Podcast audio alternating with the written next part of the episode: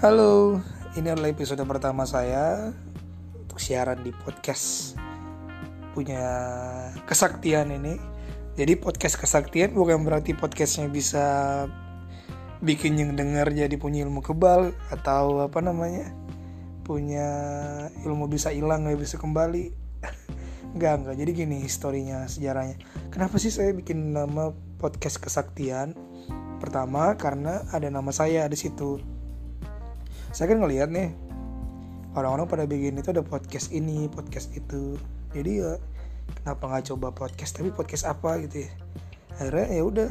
Uh, nama saya kan ada saktinya tuh. Dulu SMA dipanggil sakti. Terus kerja juga jadi wartawan dipanggil sakti. Terus juga waktu kerja jadi sales itu juga dipanggil sakti.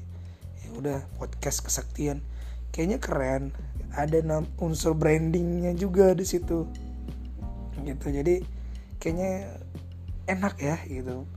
Daripada podcast ke Ramadanan ntar dikira untuk spesial bulan puasa doang gitu kan. Jadi itu itu. Jadi nggak ada unsur mistisnya nggak ada unsur Nisia Nisia Jutsnya nggak ada unsur yang lain-lain gitu ya yang horor-horor tuh Ewing HD jadi itulah itu namanya podcast kesaktian. Nggak tahu mungkin ke depannya bisa ganti sesuai dengan bergantinya zaman kali.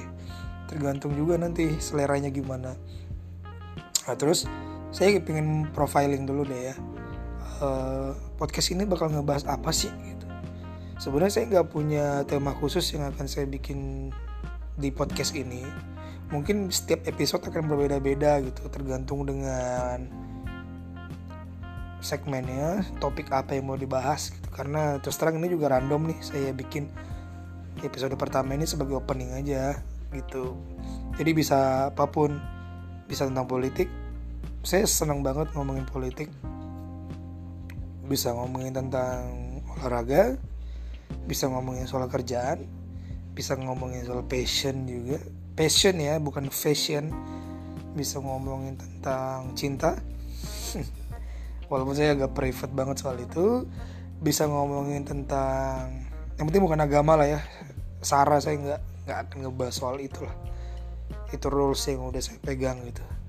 Terus nggak akan ngomongin dan terus juga akan ngomongin mungkin tentang hobi dan lain-lain. Gitu. jadi saya pengen pengen ngebuka dulu dengan betapa cepatnya gitu perubahan zaman ini dari zaman saya dulu saya masih SMP tahun 2005 atau 2006 itu dulu zaman zamannya hitsnya ini apa hmm, sinetron dulu sinetronnya idol itu. Itu jadi anak basket. Terus ada yang si Indosiar itu apa namanya? Kita cinta SMA lah. Jadi dulu anak-anak oh terus yang band ya? Band itu juga hype banget itu. Band pop ungu Peter Pan Leto uh, Republik ST12 terus ada Jepang itu siapa? Jerox tuh jadi dulu zaman saya saya ingat banget si SMP mungkin ada ada yang ngerasain nih SMP pakai celana SMP itu kayak diturun-turunin sepinggul gitu kayak ala-ala Pasha ungu. Saya ingat banget. Terus rambutnya emo pakai celak di mata gitu jadi itu tuh apa ya keren gitu. Dulu saya juga saya ngelihat nih saya pernah ngeliat foto saya saya ya ampun emo banget gitu pakai celak gitu. Ya ampun saya bilang. Ya, tapi tapi lucu gitu. Dan dulu dulu kan saya tinggal di di komplek perusahaan yang kurang lebih satu jam untuk ke kota gitu ya di Berau gitu setiap turun bahasanya setiap ke kota gitu kalau bapak gajian yang dibeli itu apa? Yang dibeli itu kaset. Kaset apa? Kaset bajakan. Untuk ngelihat koleksi-koleksi lagu.